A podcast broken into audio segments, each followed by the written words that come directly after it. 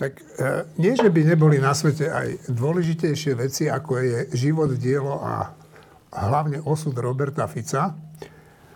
Ale každopádne to, čo sa odohralo včera, teda v stredu v slovenskom parlamente počas hlasovania o tom, či sa bude musieť Robert Fico postaviť pred sudcu, ktorý rozhodne o jeho väzbe alebo nie, e, tú situáciu na Slovensku dosť jasne e, popísalo. A dnes tu so mnou sedí e, Matúš Kostolný, šéf-redaktor denníka N. Dobrý deň. Práve. A Štefan Hríb, môj šéf a šéf-redaktor e, týždňa. No, tak Matúš, hm, ako to ty vnímaš? To, to hlasovanie včerajšie? To, čo sa stalo. No, myslím si, že poslanci opäť raz ukázali, že nie úplne celkom rozumejú tomu, že čo je ich úloha. Uh, ich úloha nebolo posudzovať, či je Robert Fico vinný alebo nevinný Dokonca nebola ani ich úloha ani to, aby posudzovali, či policia má dosť dôkazov alebo nemá dosť dôkazov. Uh, oni mali vydať Roberta Fica uh, súdu a súd mal rozhodnúť o tom, či má, má ísť do väzby alebo nemá ísť do väzby. Mala to byť vlastne prvá príležitosť, keby súd rozhodoval o tom, že či ten prípad Robert Fico je, má dostatočne silné dôkazy, argumenty. Uh, my vieme z paralelného prípadu um, Roberta Kaliňáka, keďže oni sú, keďže oni sú v jednej partii, Vieme, že tam súd považoval to za dostatočne dôležité na to, aby išiel do väzby. A pri Robertovi, Robertovi Ficovi to zrazu nejde. Čiže poslanci to myslím, že nie úplne mm, pochopili, že aká je ich úloha. Uh, trocha si ukradli navyše moci, ako by mali mať.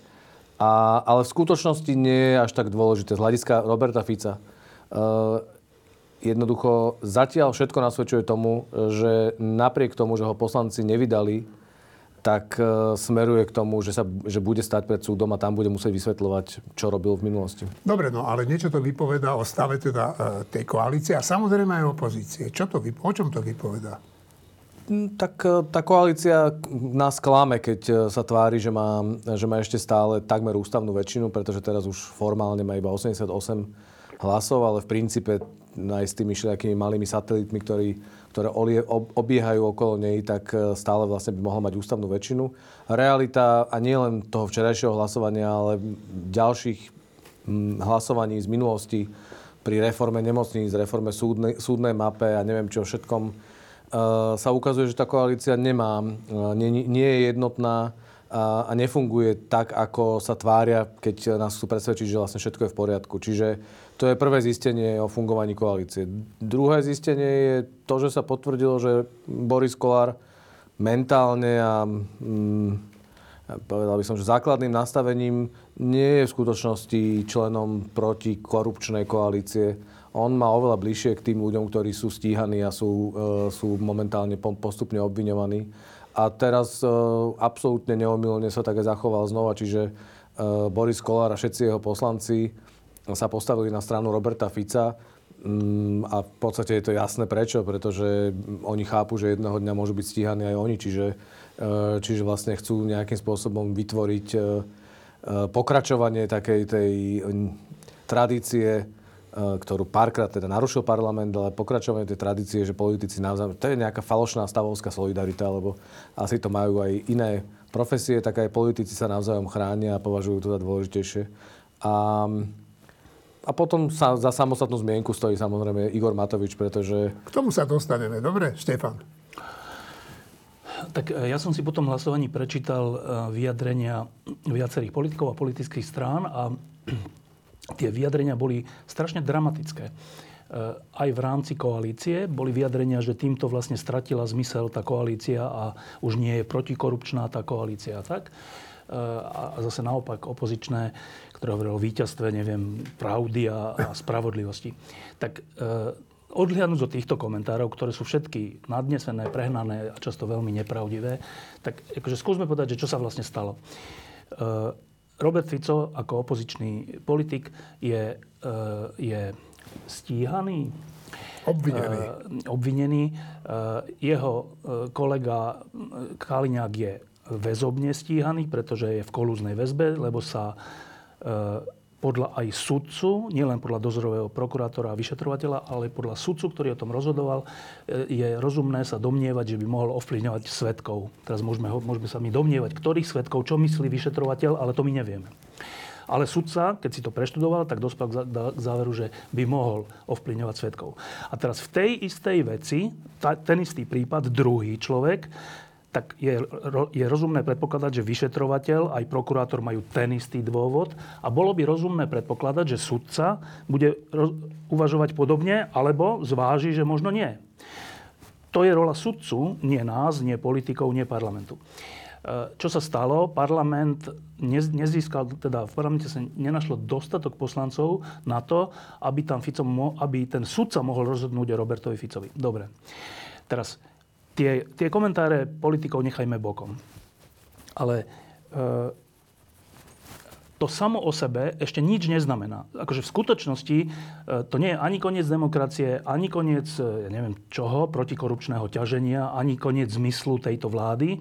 Je to veľká prehra, aj taká akože symbolická. Je to taká vec, že tak Fico je ten, voči ktorému sa celá tá koalícia vymedzovala aj pred voľbami, čiže je to taká symbolická vec. Ale fakticky to není e, koniec všetkého, lebo to, e, to, to stíhanie, to vyšetrovanie pokračuje, iba nebude e, môcť rozhodnúť sudca o kolúznej väzbe. Dobre, čiže čo, čo hrozí? Hrozí, že na rozdiel od Roberta Kaliňáka môže Robert Fico ovplyňovať svetkov podľa vyšetrovateľa a podľa dozorového prokurátora. Dobre, teraz ľudia si hovoria, sú, sú také názory, že ale jak môže ovplyvňovať svetkov, však ich už všetkých povplyvňoval za dva roky, tak akých svetkov? No, tak trocha som o tom rozmýšľal, že kto sú svetkovia? Vieme, kto sú tí svetkovia? Že svetkovia čoho? Svetkovia tých činov, ktorýmu, ktorý, ktorému kladú za vinu vyšetrovateľ a dozorový prokurátor. Tak e, v tom spise 101 stranovom, ktorý koloval, je je veľa ľudí spomínaných rôznych, vrátane Erika Tomáša, vrátane všelijakých nie politikov, podnikateľov, všeliko. Niektorí z nich sú dnes vo väzbe, niektorí sú na slobode, niektorí sú obvinení, niektorí nie sú obvinení. Je tam veľa ľudí. No a teraz, že ako by mohol ovplyvňovať týchto svetkov? Ja mám takú kacírskú myšlienku, že viacerí potenciálni svetkovia nebudú svedčiť proti Robertovi Ficovi, pokiaľ budú mať pocit, že je stále veľmi silný, môže vyhrať budúce voľby, vrátiť sa a všetko vrátiť späť. Lebo vtedy, keby proti nemu e, svedčili, tak vlastne by ohrozili seba o dva roky. Dobre, a teraz, keby bol v tej kolúznej väzbe, to je moja úvaha, tak je pravdepodobné, že viacerí z tých svetkov by si povedali, že aha, tak to už není tak, že on ide vyhrávať voľby, to už ide tak, že tu pôjde o to, či bude zavretý za trestné činy zneužívania právomoci verejných činiteľa a ďalšie. A vtedy by potenciálny svedok si mohol povedať, že tak v tom prípade ja idem vypovedať, lebo ináč mne hrozí trestné stíhanie a ďalšie veci, keďže som bol súčasťou tej skupiny. Takto si ja vysvetľujem, s nikým som sa o tom nerozprával, ale takto si vysvetľujem postoj e, vyšetrovateľov a dozorového prokurátora, že prečo, prečo by mala byť kolúzna väzba. Dobre, sudca by o tom rozhodoval. E, dobre, toto hrozí teraz, že zjednoduše povedané, asi bude trocha menej ochotných svetkov tak by som to typoval. Ale to neznamená, že nebudú žiadny Víť Zoroslav Kolár, o ktorom by som povedal, že nikdy sa neprizná. A zrazu sa priznal. Neviem prečo, neviem, čo tomu pred, presne predchádzalo. E, ten prípad je troška iný. Ale, ale povedal, že áno. Dovtedy hovoril, že nedal ten úplatok a teraz hovorí, že dal. Čiže keď sa takýto typ prizná, tak si viem predstaviť, že aj ďalší iní ľudia sa priznajú.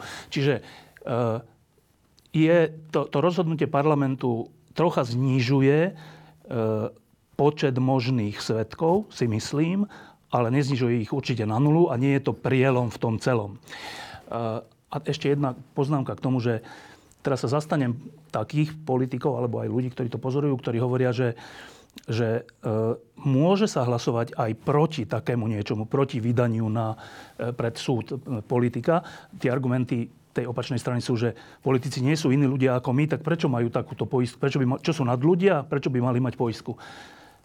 No lenže tá poistka je v ústave, že tak to potom hovoríme, že prečo je to v ústave?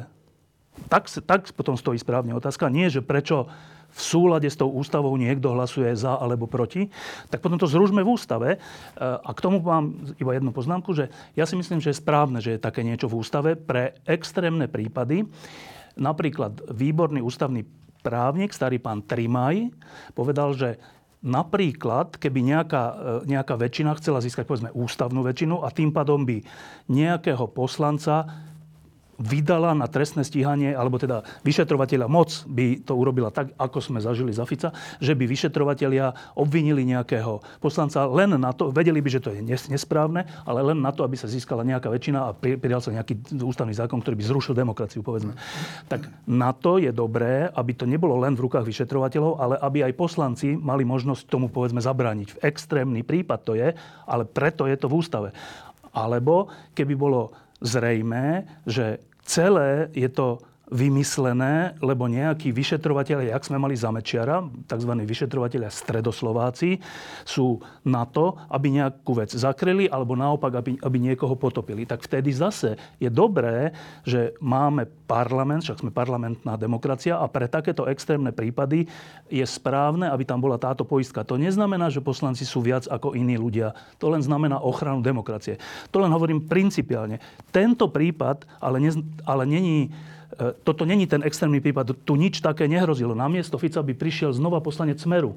Čiže tu nehrozili nejaké zmeny pomerov alebo niečo také. Čiže v, tom prípade, v tomto prípade považujem to, to hlasovanie tých, ktorí boli proti za nerozumné, nelogické, nahrádzajú súdy. Ale samo o sebe, že existuje niečo ako imunita v takejto veci je podľa mňa správne. No, ty si naznačil trošku, že ako keby tie reakcie tých politikov tesne po tom hlasovaní boli až také príliš e, nadnesené tak vráťme sa ešte k tomu, ak sa chceš k tomuto vyjadriť, čo hovoril Števo, kľudne to urob, ale rád by som sa ťa spýtal e, k tým reakciám politikov, lebo o niečom to predsa len vypoveda. Tak, e, tak myslím, že za, za zmienku stoja tie koaličné reakcie, pretože no tak, jasné. tie opozičné tam to, že Robert Fico oslavuje a sa snaží tváriť, že to je väčšie víťazstvo ako v skutočnosti je, tak to sa mi zdá byť pochopiteľné a očakávateľné. Ale tie reakcie v koalícii, uh, to je vždy zaujímavé, pretože uh, je to jednoducho dôkaz toho, že tá koalícia nie je úplne homogénna, že nefunguje, že nefunguje ľahko, pretože e, tie spory medzi mm, Richardom Sulíkom a Saskou na jednej strane a Igorom Matovičom alebo Borisom Kolárom na druhej strane vnútri v tej koalícii bobtnajú v podstate dva roky. Čiže to sa v nejakých podobách, v takých vlnách sa to znova a znova dostane na verejnosť. Otázka je, ako to funguje, keď sú zavreté dvere a akým spôsobom, um, akým spôsobom dokážu existovať. A na to podľa mňa je dobré vždy sa pozerať na ten reálny výkon tej vlády. A a preto hovorím, že to nie je len toto hlasovanie, kedy sa ukázalo, že vlastne tá koalícia nie je v skutočnosti v takej podobe ako na papieri, ale to boli aj tie hlasovania o nemocniciach, súdnej mape, a obranná zmluva so Spojenými štátmi. To sú len tie posledné 363, eh, to sú mm, paragraf 363, ktorý má, dáva moc generálnemu prokurátorovi na to, aby v podstate vytiahol z väzenia aj Vladimíra Pčolinského alebo kohokoľvek. Eh, Tých príkladov je ale oveľa viacej, kedy sa ukazuje, že tá koalícia nie je jednotná ani v základných otázkach. Oni dokonca idú proti sebe aj vo veciach, ktoré si odsúhlasili v programovom vyhlásení a, a na seba štekajú viacej ako, ako ostatní. Tam stojí naozaj za zmienku to, že máme to čierne na bielom, že proti vydaniu Roberta Fica hlasovali všetci poslanci Sme rodina a ešte dve poslanky... No zdržali sa, ale de facto no, proti. To, je, to znamená proti. A ešte dve poslankyne Olano. A napriek tomu Igor Matovič a strana, SA, strana Olano e, ako prvú reakciu povie, že, že to Richard... To, to SAS a to čím, to je, čím to je, že na tom, na tom sme rodina nevidí žiadny problém, ako keby? On, on včera som ho počúval a povedal, že však ja som mu to v súkromí povedal a všetko je v pohode. Čím to je podľa teba? No, je, asi si, však vy, vy dve si pamätáte, uh, tú vládu, ktorá prišla po Mečiarovi, prvú a druhú vládu po Mečiarovsku, uh, tak v tej prvej vláde bola Eh, SDL, strana demokratickej lavice, bývalá komunistická strana. No. Eh, a v tej druhej bola zase strana ANO Pavla Ruska, toho, ktorý je dneska zatvorený a ktorý je podozrivý z vraždy a z ďalších vecí. Tak eh, zrejme na Slovensku sú vždy také pomery, že keď to lepšie má vyhrať, vždy tam musí prizvať ešte takú akože úplne nekonzistentnú vec, sú, teda, čo sa týka väčšiny tej vlády. Tak aj teraz sa to stalo, že na to, aby bola ústavná väčšina, lebo vtedy hovorili, že treba ústavnú väčšinu na rôzne zmeny, ústavné, e, súdne a všelijaké, tak pri, prizvali Borisa Kolára. To je jeden rozmer toho a tým pádom je to úplne nekonzistentná vláda, tak ako aj bola tá z SDL a tak ako tá, bola tá s, s Pavlom Ruskom. Iný problém ale je, to by samo o sebe, dobre, také sú pomery na Slovensku, na to máme. Tak dobre, čo s tým urobíme? No? E, to by nebolo to najhoršie.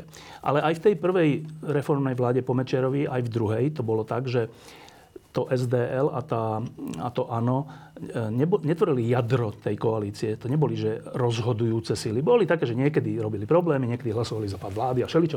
Ale v zásade to neboli tie stran, strany jadra tej koalície. Problém tejto vlády je, že Igor Matovič sa rozhodol, že jadrom tejto koalície bude on a Boris Kolár. Ale to je už potom problém. Potom to už není, že tri nejaké strany a jedna nekonzistentná, lebo takú väčšinu potrebujeme. Potom je to, že jadro je nekon, nekonzistentné a to potom vytvára všelijaké problémy. E, prečo to tak je? Je to tak preto, že, že tým pádom má Igor Matovič pohodlnú väčšinu v tej koalícii na to, aby mohol rozhodovať, lebo Boris Kolár nerobí politiku v tom zmysle, že by prekážal e, Igorovi Matovičovi. Čiže pre Matoviča je to výhodná vec. Je to dosť škaredý pohľad, na rozdiel od tých dvoch tiež veľmi problematických reformných vlád. Toto je že ešte škarečí pohľad. E, ale e, akože s tým sa asi každý musí zmieriť, že buď toto, alebo potom opačná vláda. No. E, čo je ale akože taký vážne, dobre, dva vážne problémy v tom vidím. Jedna, že teraz to, že to je že priznanie v priamom prenose, že keďže bol obvinený alebo obžalovaný obvinený poslanec Smerodina Borgula, tak mne sa to zdá, že priezračné, že tak nemôžeme teraz hlasovať za vydanie e, Roberta Fica pred súd, lebo potom, potom musíme tak hlasovať aj čo sa týka vlastného poslanca a to predsa nie, lebo my, ako oni hovoria, bijeme bandu, čo to je ináč hrozné, že tieto mafiánske, e, alebo čo sú to za, ja ani neviem, čo sú to za výrazy, sa tu používajú ako argument v normálnej politike, že teda však my, inými slovami, my držíme spolu za akýchkoľvek okolností. Aj keď náš poslanec je obvinený, aj keď je to rovno pravda, nevadí, my budeme hovoriť, že není, lebo on je od nás. To sú vlastne naši ľudia. To je vlastne to, ako to bolo predtým, len sa to tak netvári, ale je to vlastne to isté. Druhá poznámka je k tým dvom poslankyňam. E, že prečo hlasovali proti Katarína Hatraková a, a Romana Tabak. Tak oni hovoria, že ale veď to musíme akože zvažovať, to je citlivá vec, lebo politici a len tak zatvárať niekoho, alebo teda dávať pred súd tú možnosť. No. Tak tomu chcem povedať toto, že tie dve poslankyne kandidovali na kandidátke Olano. A Olano hovorilo čo pred voľbami? Čo hovorilo pred voľbami? Že treba tých politikov pozatvárať. Tak ak som taký citlivý, ah. že politici nemajú rozhodovať o zatváraní, tak nemôžem potom kandidovať za takú stranu. A ak za ňu kandidujem, tak potom som úplne mimo, keď, keď po dvoch rokoch poviem, že ale vlastne politici nemajú o tom rozhodovať, však ste kandidovali za stranu, ktorá to preháňala s týmito slovami. Tak prečo? No, že to sú podľa mňa výhovorky. Ja ináč v skutočnosti naozaj neviem skutočnú motiváciu. Neviem, Tušíš nejakú Špekuluje sa týchto dvoch? Ale netuším, netuším. Ale tieto vyjadrenia, že to by bolo za hranicou, keby politici rozhodovali o väzbe, neväzbe, jednak nerozhodujú, vôbec nerozhodovali o väzbe, iba o tom, že môže ísť pred sudcu, ktorý rozhoduje o väzbe. Ale úplne bizarne to znie od poslankyň, ktorých predseda hovoril o tom, ako treba všetkých pozatvárať. Matúš, vy ste e, v tvojom denníku, alebo vo vašom denníku napísali, e, neviem, kto to napísal, možno aj ty, že že táto vláda už nepríjme žiadne reformné zákony, že už na to jednoducho nemá silu. Čo je asi pravda.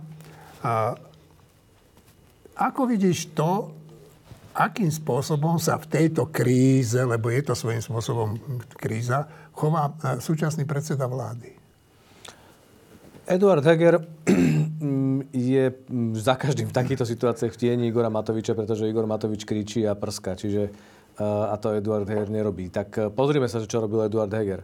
Na moje prekvapenie e, dvakrát verejne vystúpil pred tým hlasovaním o Ficovi. Mal dve, dva facebookové statusy, kde jednoznačne hovoril, že majú poslanci vydať Roberta Fica. Keď napísal ten druhý, čo bolo pár, myslím, že nejaké dve hodiny pred tým samotným hlasovaním, tak musím priznať, že som si hovoril, že dobre, tak e, zvládli základnú matematiku a dokázali napočítať do 76, alebo teda e, dokázali presvedčiť nejakú skupinu poslancov, aby odišli zo, zo sály, aby teda sa neprezentovali. E, lebo hovoril som si, že premiér takýmto spôsobom sám osobne sa vkladá do toho, že verejne hovorí, že aké to je, dô, aké to je dôležité.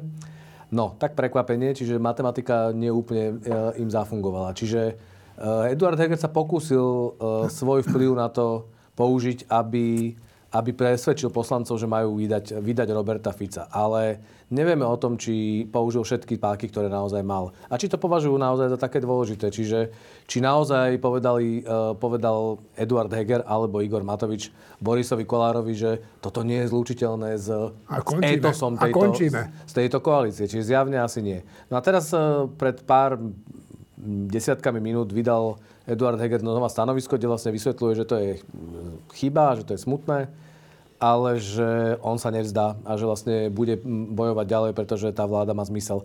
V princípe s ním súhlasím, lebo tá alternatíva je naozaj e, katastrofálna. Čiže e, dôvodov na to, aby pokračovala táto vláda, viem, viem ako keby pomenovať viacero a od vojny na Ukrajine je to aj jeden zásadný dôvod, a teda to je naozaj, že Rusko a, a vôbec náš vzťah e, k svetu a k okoliu. Ale e, ak si predstavujeme, že premiér je človek, ktorý je lídrom koalície, ak si predstavujeme, že to je človek, ktorý dokáže, e, dokáže vlastne získať podporu pre svoje rozhodnutia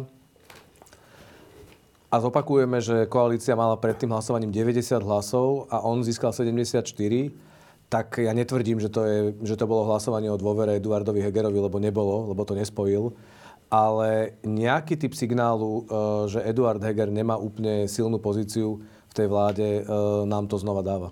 No a e, Iveta Radičová bola jeden čas v podobnej situácii, keď bola premiérka, že, že bola premiérka, ale šéfoval strane Mikuláš Zurinda spolu s Ivanom Miklošom. Áno, de, fa, de, de facto. No.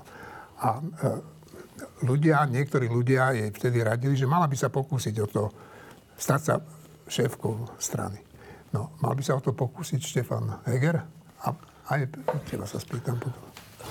Tak bolo by to prirodzené, aby predseda vlády, ak je úspešný, sa snažil aj e, byť predsedom strany, lebo potom má väčšie slovo napríklad v takýchto krízach a kauzách ale rovnako ako Iveta Radičová, rovnako Eduard Heger, nie sú na to povahy proste. A to, ja im to vôbec nevyčítam, že tak proste, keď nemáš na to povahu, že ideš do, lebo to je ťažký boj. To je, toto urobiť je aj v prípade Zurindu, aj v prípade Matoviča, že to je, že bratovražedný boj nastane, že teda kto z koho.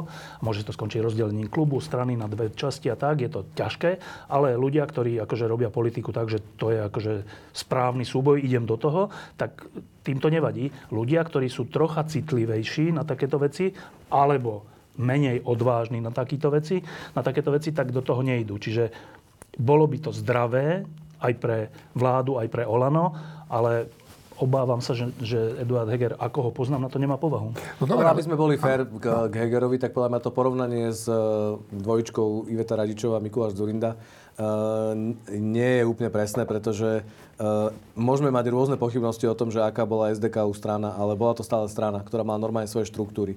Olano nie je strana.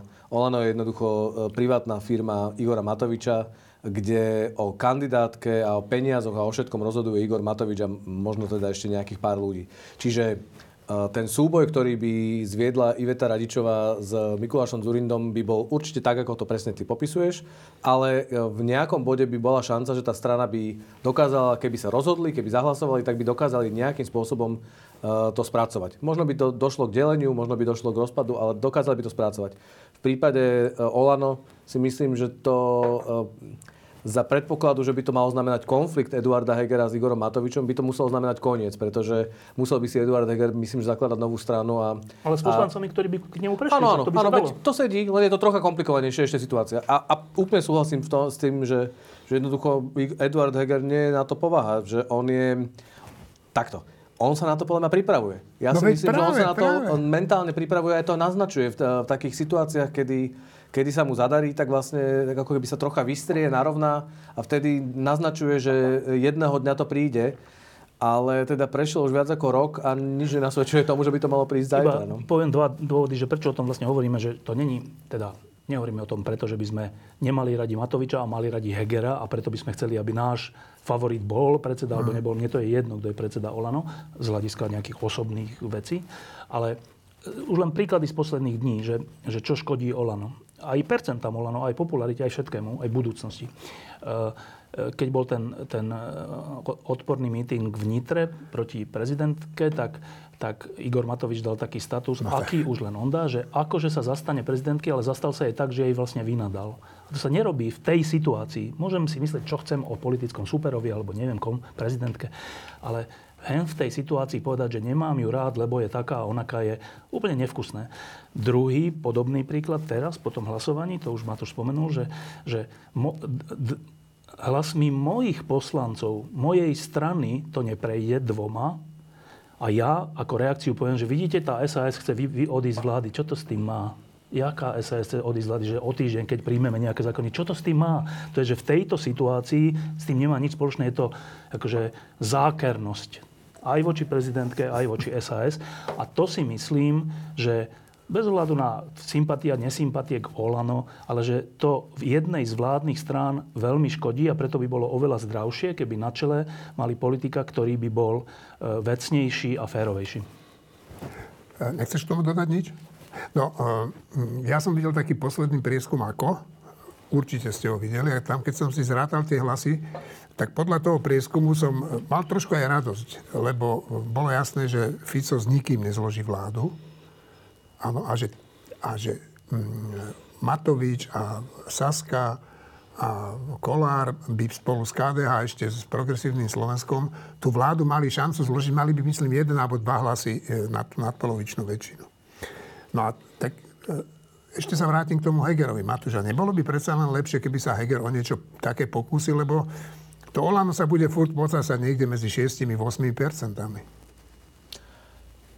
Tak e, ja si myslím, že dlhodobo to nie je udržateľné pre to Olano samotné. Preto si aj myslím, že toto hlasovanie v skutočnosti nie je problém pre vládu ako takú. Najväčší problém je to pre Olano. Olano jednoducho urobilo z zatvárania politikov svoju hlavnú agendu a teraz sa ukázalo... Teraz čo? A teraz, akože, uh, ja súhlasím so Štefanom, že to hlasovanie nie je katastrofa v zmysle, že... Koniec. No, z, prí, z hľadiska prípadu Fico to vôbec nie je až taká zásadná vec, ale politici, aj tí koaliční, mali v podstate túto jedinú možnosť vstúpiť do toho prípadu. A to bola jediná možnosť, že umožniť súdu, aby rozhodoval o väzbe alebo neväzbe Roberta Fica. Inak v tom nehrajú žiadnu, ale naozaj žiadnu úlohu.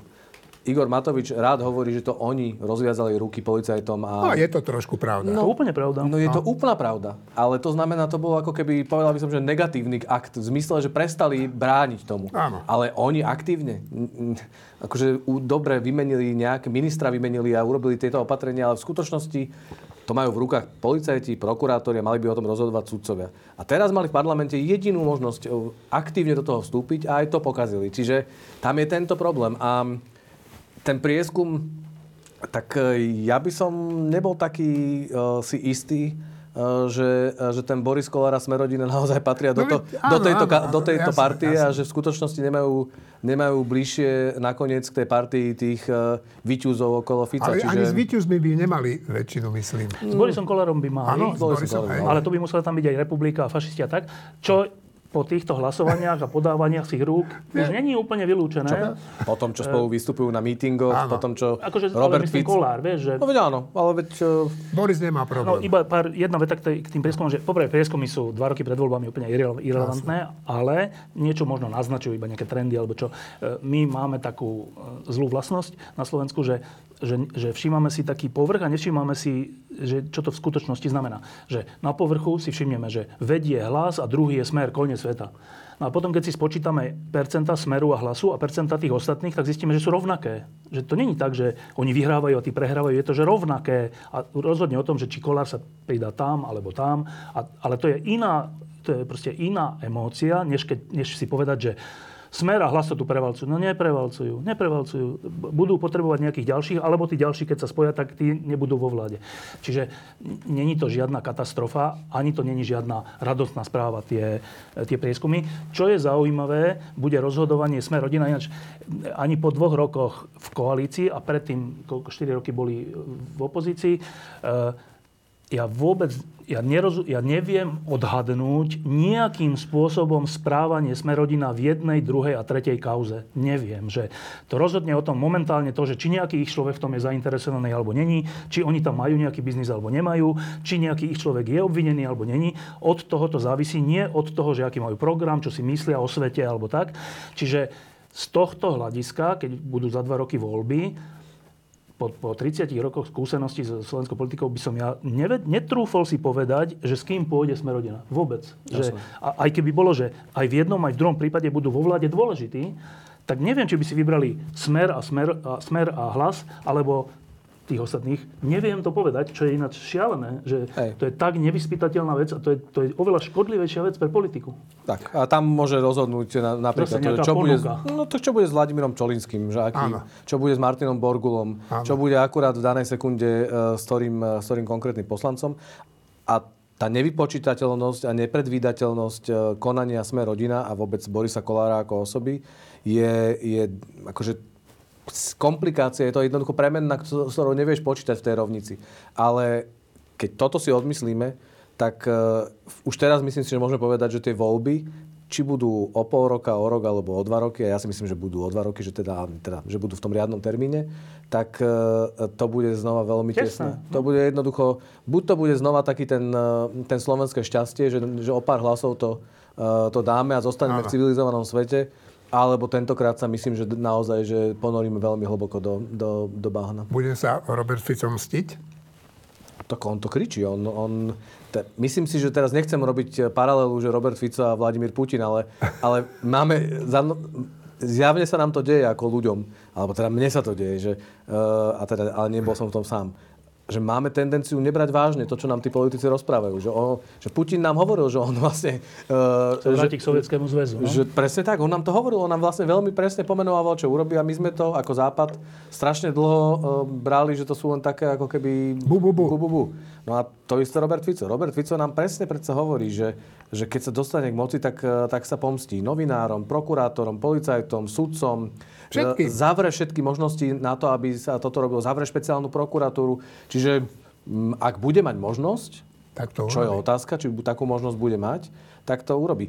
Podľa mňa pre príbeh Roberta Fica je v tomto momente strašne dôležité to, že on sa dostal do situácie a, v tomto momente okrem fašistov, ktorí z času na čas budú čeliť e, obvineniam, pretože jednoducho sa správajú ako fašisti a, a porušujú zákon podľa mňa, tak okrem toho je on vlastne veľmi výnimočný prípad v tom, že je to bývalý premiér, ktorý bojuje o to, aby bol znova e, premiérom, ale v tomto momente je to tak, ako hovorí Romana Tabak, e, už som rozhodnutý, viem, ako to bude, bude tak 50 na 50, tak je to 50 na 50. Robert Fico môže byť o dva roky vo vezení, ale môže byť znova aj kandidátom na premiéra. A to je výnimočná situácia, pretože jeho to tlačí do extrémnych polôch, do extrémnych, po, uh, extrémnych prejavov, vulgárnosť, agresívnosť, hecovanie ľudí naozaj k násiliu, totálne, totálne klamstva, absolútne jednoducho popiera všetko, čo, čo kedy urobil, lebo mu ide naozaj o krk. Čiže takto uh, bojovať o politický zápas, bojovať politický zápas, takto to vlastne myslím, že nemá takmer nikto. Uh, na Slovensku by, určite. Na Slovensku, no? Ešte jedna poznámka k tomu, že, k tej, že čo by sa stalo. Ja si ináč myslím, že Robert Fico už nebude predseda vlády nikdy že ten čas sa skončil. E, to tak býva. Aj s Mečiarom to tak bolo, že on aj vyhrá potom ešte nejaké voľby, ale už ide stále dole vodou, až je dneska e, pri pasení kôz, alebo čo robí. Tak, e, takže myslím, že Robert Fico už svoj čas si užil svoj čas slávy.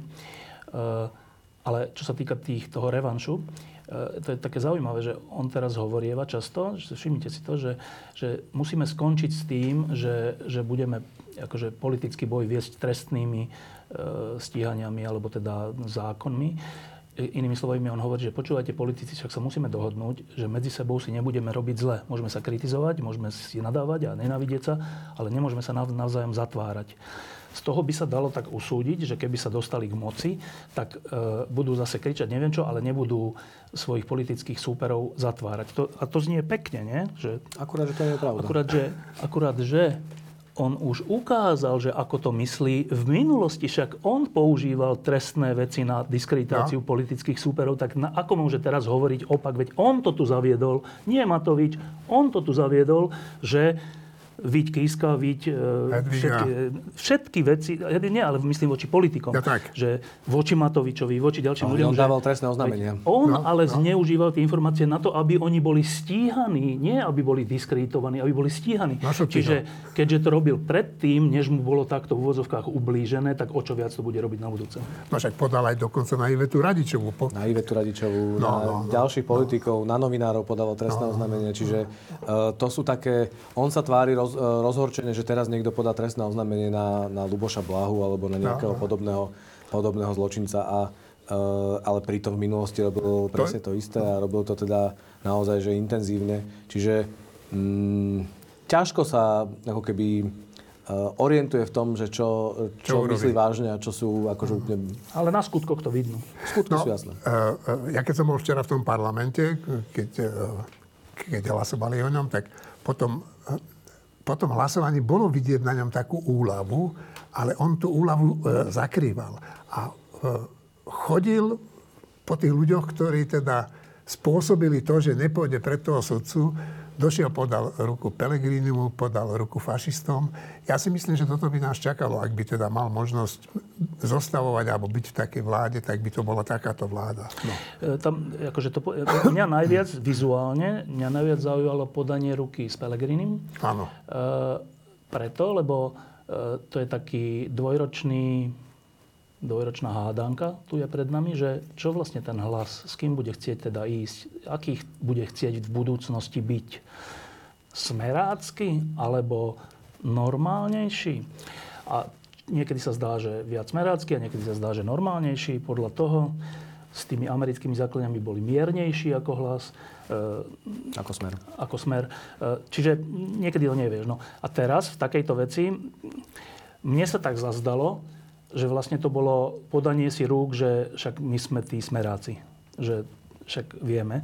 A nielen emocionálne, alebo nielen kvôli tomu jednému hlasovaniu, ale preto, lebo aj ľudia z hlasu čelia všelijakým veciam. Pelegrini. Tých, samotný Pelegrini, Erik Tomáš je tam spomínaný a ďalší ľudia. E, guvernér Národnej banky Kažimír, ktorý je skôr hlasák ako smerák. E, že oni sami majú na sebe, na chrbte túto záťaž a v takýchto chvíľach, keď sa nejde o to, že čo, aké budeš mať reči o sociálnych dávkach a o tom, ako pomôcť chudobným, ale keď ide o, o akože keď to ide na dreň, tak v takýchto chvíľach sa nakoniec ukáže, že hlas a smer vždy hlasujú spolu. A ja sa obávam, že ten náklad, ktorý majú na svojich chrbtoch z minulosti, ich bude neust- že, to, že to bude neustála gravitácia, že budú musieť byť spolu. Ale teda dodávam, že aj tak im to podľa mňa nebude stačiť na to, aby boli vo vláde. Dobre. Uh, uh, ropa. Uh, Európa sa rozhodla, alebo teda uh, orgány Európskej únie sa rozhodli, že teda sa odstrihneme od tej ropy. Polsko už ropu dávno neberie od Rusov, Bulharsko tiež už zo pár dní nie. Richard Sulík žiada o nejakú veľkú výnimku. Ja som robil uh, taký rozhovor s Karolom Hirmanom, však vy ho máte, prispieva do denníka jen dosť často. A tam Hirman povedal, že však Sulík ne, uh, nebráni Slovensko, ale bráni MOL, áno. No tak uh, Otázka pre obidvoch. Čo si myslíte o postoji Richarda Sulíka v tejto ropnej kríze, ktorá celkom nepochybne prichádza? On to prežíva, Richard Sulík, veľmi osobne a intenzívne. Má pocit ako keby nedocenenosti, pretože on sa tvári, že vlastne bojuje za Slovensko a bojuje za to, aby Slováci mali benzín, naftu a plyn, aby mali teplo. Uh, a teda všetky, všetky, všetku kritiku uh, berie ako vlastne útok na predsedníctvo.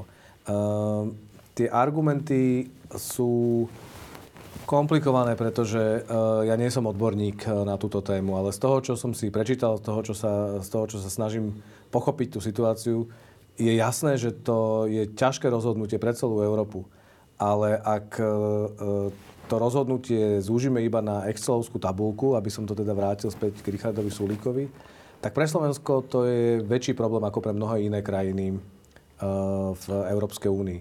Ale snáď politika nie je iba o, o peniazoch a o, a, a o tabulkách a o jednoducho nejakom nakoniec pohodlí. Snáď je to aj nejaké vážnejšie rozhodnutie. A ja teda som z toho troška nervózny, hlavne nie z toho, že Richard Sulík bojuje za výnimku. Myslím si, že bojovať za výnimku je úplne OK. Aj Češi už to urobili. Presne tak, robí to aj Česká republika. Uh, ale spôsob, ako to robí, sa mi zdá byť zvláštny, pretože uh, nehrá otvorene, nehrá fér neponúka argumenty, ktoré by ukazovali, ako na tom naozaj Slovensko je. E, tá komplikácia je presne v tom, čo povedal Karol Hirman, čiže komplikácia je v tom, že náš Slovnaft a naše rafinérie sú, nie sú štátne, ale sú v skutočnosti ovládané maďarskou rafinérkou, maďarským, maďarským molom. A, a tam do toho vstupuje Orbánova politika, špeciálne Orbánové vzťahy s Ruskom. Mm, a jednoducho podľa odhadov odborníkov eh, by Slovensko neprišlo, eh, nebolo by jednoducho v momente, kedy by sme prestali brať ruskú ropu, by sme neboli bez ropy a bez plynu. Eh, tie alternatívne cesty už teraz nejaké sú a mm, tá vláda by mala robiť všetko preto, aby tie alternatívne cesty dobudovala aj za, za cenu toho, že to bude drahšie. Lebo mne sa zdá hlavne naivné zo strany Richarda Sulíka, že ako keby to bolo niečo, čo máme stále pod kontrolou. Ako keby my sme si mohli povedať, že budeme mať výnimku a ešte budeme 2 roky alebo 3 roky brať, e, brať ruskú ropu. E, ale poprvé, e, my neovládame Vladimíra Putina a to, akým spôsobom on sa bude rozhodovať. Po druhé, už včera nám odkázali z Ukrajiny, že tie ropovody idú cez Ukrajinu a oni môžu do toho vstúpiť nejakým spôsobom. A, a po tretie, v nejakom bode si myslím, že treba hovoriť s ľuďmi priamo a otvorene a o čo vlastne ide? O čo vlastne ide. A tu jednoducho sa e, na našej východnej hranici odohráva vojna, zomierajú ľudia e, iba preto, že Vladimír Putin zautočil na Ukrajinu. A tú vojnu financuje z veľkej časti peniazmi, ktoré my platíme za suroviny, za plyn, ropu. E, a ak toto považujeme za, že to je v poriadku, ak sa s tým ako spoločenstvo, ako, ako ľudia, ako obyvateľia Slovenska, ako obyvateľia Európy uh, vieme zmieriť, tak potom OK. Ale diskutujme o tom otvorene a normálne a netvárme sa, že to je iba o tom, že či, či poskočí cena benzínu alebo poskočí cena uh, vykurovania. No, cena benzínu, prepač Štefan, poskočí tak či tak, ale však včera večer alebo dnes do poludnia tie polské rafinérie povedali, že bez problémov budú celú strednú Európu zásobovať. Tak potom sa ja pýtam, prečo ten Sulík tak bazíruje na tom, aby tá ropa z Ruska tiekla do molu. A moja odpoveď je taká, že kvôli ziskom molu. Mýlim sa? to by naznačovalo, že on je zainteresovaný na ziskoch MOLu, to si nemyslím, že by to bolo akože nejaké zištné z jeho, z jeho hľadiska. Tak poprvé, on je minister hospodárstva.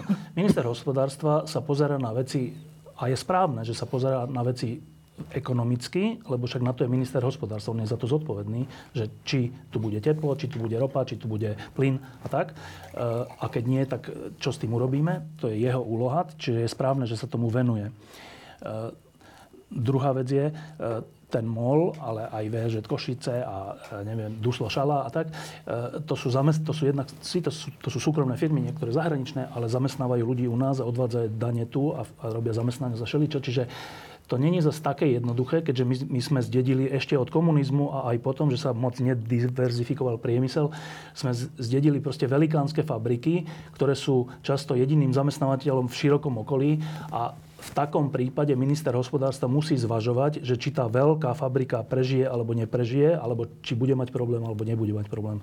S tou ropou je ešte ďalší problém, že tá ruská ropa je iná ako tá západná ropa a tým pádom Slovna by musel niečo prerobiť a to netrvá týždeň, ale pár mesiacov, ak som sa dobre dočítal, neviem. E, čiže není to také jednoduché, ako by sme si želali. Je to proste ťažká vec.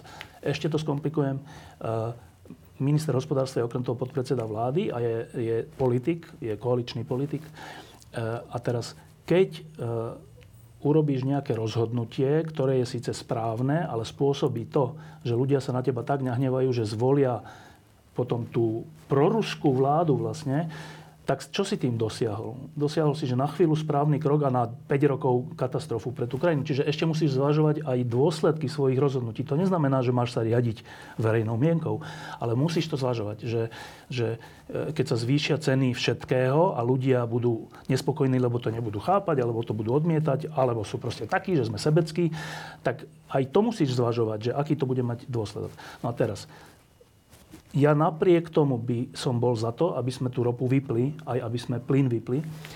Lenže to treba ľuďom vysvetľovať. To, akože no. vypnúť to iba je také, že a čo tu machrujete, že to, vyp, že to vypnete ako prvý, alebo čo? A vtedy má ten volič pravdu, že čo? Ale keď mu povieš, že ale my to nevypneme preto, aby sa zvýšila cena, naopak, my nechceme, aby bola vysoká cena. My chceme v budúcnosti, aby to bolo práve že férová cena. Ale vy vy, ktorí ste nás volili, tak vy ste za slobodu, nie? Vy ste za to, aby sme my ako Slovensko alebo ako Európska únia mohli si tu žiť slobodný život. A to, čo sa deje na Ukrajine, to není uzavreté hranicami Ukrajiny. Veď sa pozrite teraz na Moldavsko a pozrite sa na Bielorusko a pozrite sa, čo sa bude deť v Gruzínsku a potom si položte otázku, že a nebude sa to, pod, a v prípade úspechu Ruska vo všetkých týchto frontoch, nebude sa, nebude sa to rozširovať a nebude sa to týkať Pobaltia, Slovenska a ďalších krajín o to tu ide, že či veľké Rusko sa vráti, ako geograficky veľké Rusko, sa vráti k koncepcii Sovietskeho zväzu, kde Rusko bude rozhodovať o okolitých krajinách, o svojom okolí celom. A, a ak to nechceme, ak to nechceme, lebo sme malá krajina, my sme malá krajina, my, my, my sa nevieme postaviť ani len ako Ukrajina voči Rusku, tak ak to nechceme, tak, tak čo máme robiť voliči? Tak máme sa proti tomu nejako postaviť a brániť, aby ste vy mohli žiť slobodne. Ale to je potom iná reč, než keď sa len povie, že zatvoríme alebo naopak nezatvoríme, bez vysvetlenia. A mne sa zdá, že v tejto, to je zložitá vec pre bežného človeka prijať zvýšenie cien. Ale ja si myslím, že ľudia sú schopní prijať zvýšenie cien, pokiaľ dôjdu k presvedčeniu, že je to správne a nevyhnutné a dokonca do, dlhodobo aj finančne výhodné, alebo teda ekonomicky výhodné. Len si myslím, že toto ani Richard Sulík nehovorí, ale ani celá vláda, že skôr sa obmedzujú na to, že kto je za, kto je proti a ešte si to potom vyčítajú, ale tu nejde o vnútrokoaličné spory, o to, jak to urobiť, alebo koalično-opozičné, ale tu ide o budúcnosť nielen Ukrajiny, ale aj nás, Slovenskej republiky. A ja si myslím, že tak, ako oni komunikujú dobre všelijaké PR veci, lebo na to sú experti, že robiť si svoje PR, tak PR vec v takejto dôležitej veci pre celú krajinu, že úplne zanedbávajú. Páni, ďakujem. Ďakujem, že ste došli. E, teším sa, že sa tu uvidíme zase nejakých pár dní a možno aj e, pri príjemnejšej téme napríklad ako je, že víťazstvo Ukrajiny. Ďakujem. Ďakujem.